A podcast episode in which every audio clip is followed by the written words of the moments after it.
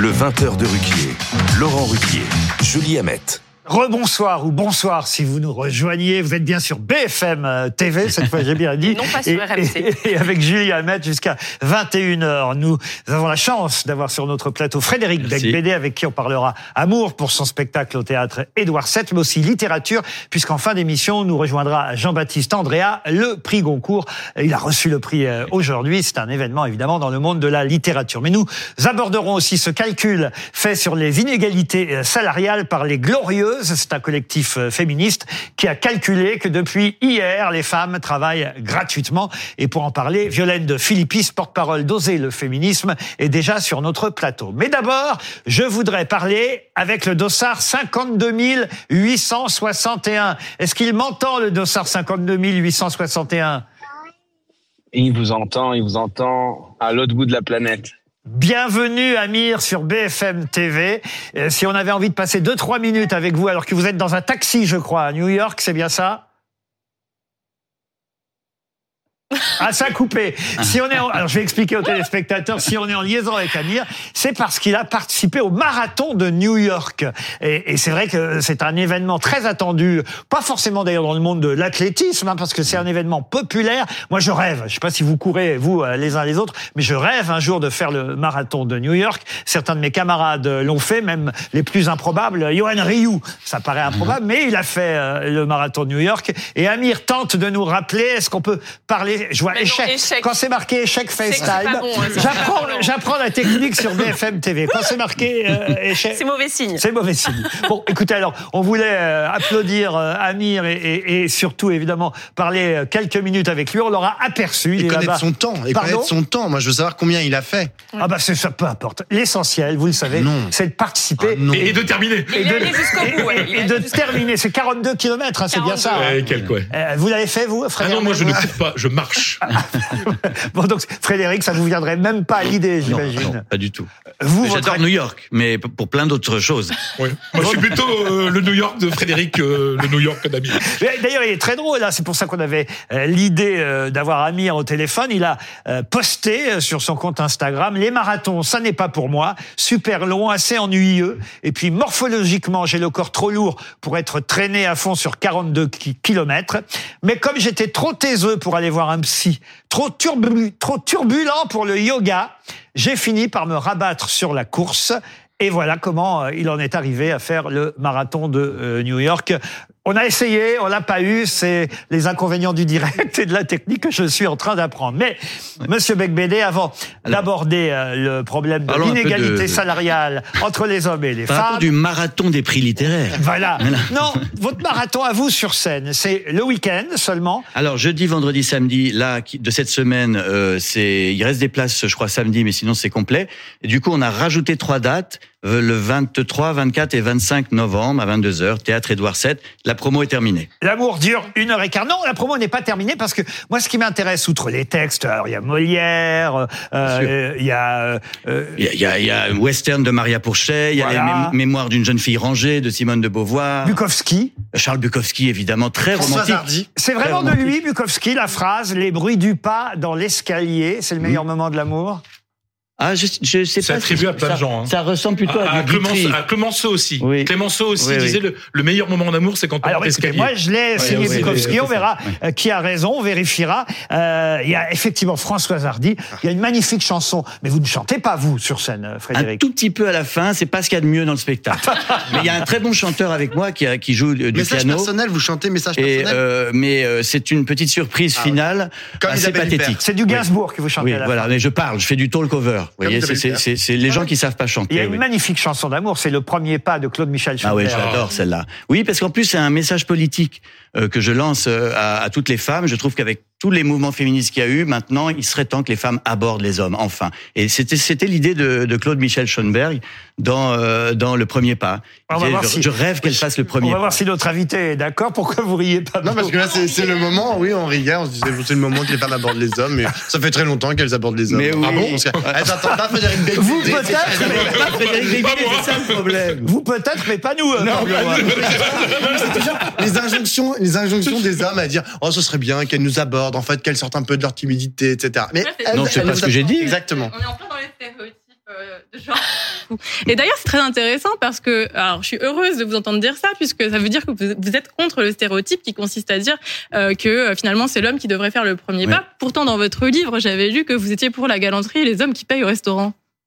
Euh, Vous parlez de, de confession alors, non. euh, Alors, je suis- légèrement dépassé. C'est pas exactement ce que je disais. Au contraire, je disais, c'est bizarre qu'on nous demande toujours de payer au restaurant, puisque si on est égaux, on doit partager l'addition. Mais je trouve pas ça très très Bah, sexy. c'est c'est étonnant parce que c'est pas ce que j'avais lu euh, sur ah non, la j'aimerais bien au contraire être invité au restaurant. Bah, pourtant, vous, vous dites que la galanterie, finalement, c'est pas si mal et qu'il faut arrêter de la dénoncer et qu'on est des, des hystériques féministes. Alors, je ne suis pas hystérique, Non. vous le voyez. Mais je suis vraiment, merci de souligner que, effectivement, le stéréotype qui consiste à dire que euh, c'est toujours à l'homme d'inviter en premier est euh, finalement euh, une construction culturelle que Simone de Beauvoir, d'ailleurs, dénonçait déjà dans son livre Le deuxième sexe. Puisque vous évoquez ce livre, justement, euh, Confession d'un hétérosexuel légèrement dépassé, il a été très critiqué, euh, ce livre, notamment par euh, les féministes. Il y avait eu, alors que vous étiez invité euh, un jour en avril à aller signer des livres euh, à Bordeaux, euh, une librairie qui avait Librairie été... euh, Mola. Célèbre Voilà. librairie bordelaise. cible avec des collages où on Oui. pouvait lire par exemple 167 pages de branlettes misogynes, tu as un discours de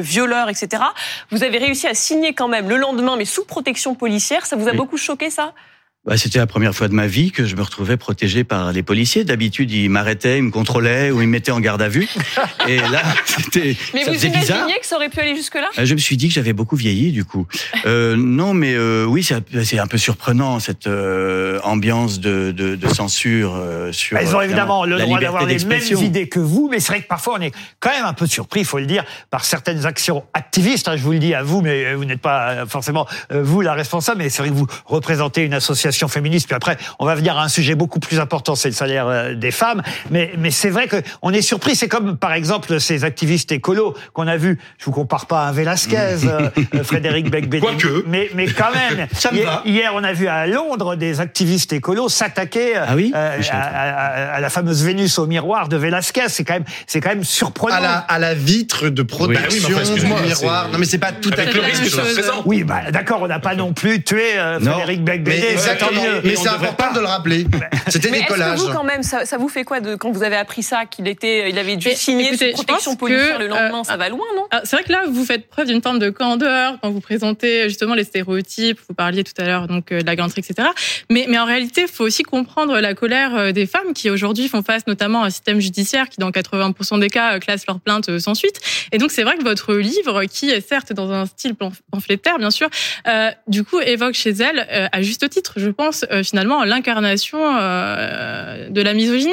Et c'est ce que vous, re- vous revendiquez quand même dans On ce est d'accord, mais elles ont le droit de le penser, mais il a le Oui, droit de l'écrire. C'est Oui. ce qu'on appelle la liberté d'expression, tout de même. Ah, mais j'ai pas dit qu'il n'avait Oui, pas mais le droit de le faire. manifester contre un écrivain qui vient faire une séance de dédicace, je trouve ça Mais limite. vous savez, on peut manifester contre le fait que dans ce livre, il est indiqué que euh, les hommes ont toujours pour but euh, finalement d'évaluer sexuellement les femmes. Vous le dites dans, dans la fin de votre livre à peu près, je crois la dernière partie. Euh, forcément, ça suscite euh, ce type de réaction. Vous pouvez, vous pouviez pas ne pas vous y attendre. Je parle de fantasme, du désir masculin comme d'un rêve, une utopie. C'est pas tout à fait ce que vous avez écrit. Vous avez vraiment écrit que voilà, un homme, c'était euh, le sexe qui l'animait tout le temps, Bon, toujours. Violaine à de 24. Philippe, on vous a pas invité pour attaquer euh, Ah non, mais comprenons-nous bien, je n'attaque pas, juste je voyez, rebondis sur On ce vous a Regardez. invité pour parler des inégalités Non, non. salariales. Oui, bien sûr. Et c'est vrai que depuis 11h25 hier, il paraît qu'on a gagné trois jours par rapport à, à- à l'année dernière. Ça paraît pas grand-chose au fond. Euh, trois jours. Faut expliquer un peu d'ailleurs comment ce calcul est fait par le collectif euh, Les Glorieuses. Elle compare euh, le salaire, on va dire annuel féminin au salaire annuel euh, féminin. Il y a combien de différence? 15%, c'est ça? 15%, Alors, selon les statistiques. 15%. Leur chiffre Après, évidemment, elle, elle répartit ces 15% sur le nombre de jours.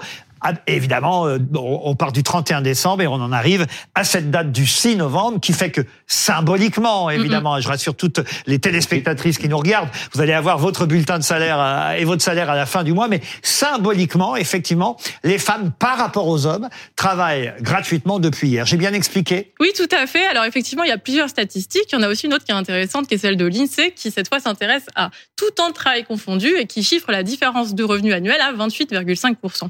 Euh, Euh, et pourquoi c'est important aussi de parler de cette statistique de 28 et quelques? C'est parce qu'en réalité, dans trois quarts euh, des temps partiels, ce sont des femmes qui les subissent et qui les occupent.